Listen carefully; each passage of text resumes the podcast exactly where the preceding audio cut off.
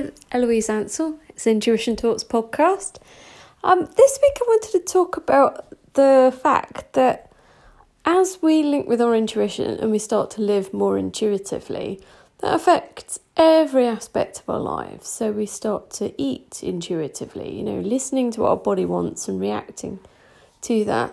We start to dress intuitively. You know, you just want to wear a certain colour on a certain day, and that just helps your vibration, your frequency, and, and helps. And you know like as to what car to buy you know when to cross the road all kinds of stuff. But one of the the benefits of doing all of this intuitive stuff is of course you heal.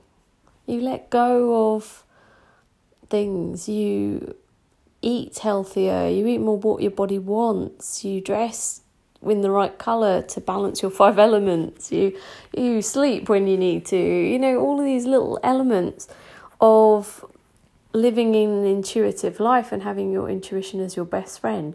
It's really have your back and it's going to influence and impact you in so many ways. But one of the big ways is going to be through your healing. So it really is a healing journey to be present, listen to the intuition, and let it guide your life. It really is a, well, I want to use the word superior way of living, really, because it's it's more optimal. It's full of more possibilities. It's you know easier in the long run, and uh, yeah, you know when your body's thirsty, it's asking for water. You know things are simple, and we try and make things so complicated and and yet they are just really simple. And yeah, do you know, I think that's it for today. Let's keep it short and sweet. But this is such a simple message. I don't need to talk about it for 10 minutes. Have a great day. Have a great week. And any questions, drop me an email. Eloise at intuitiontalks.com.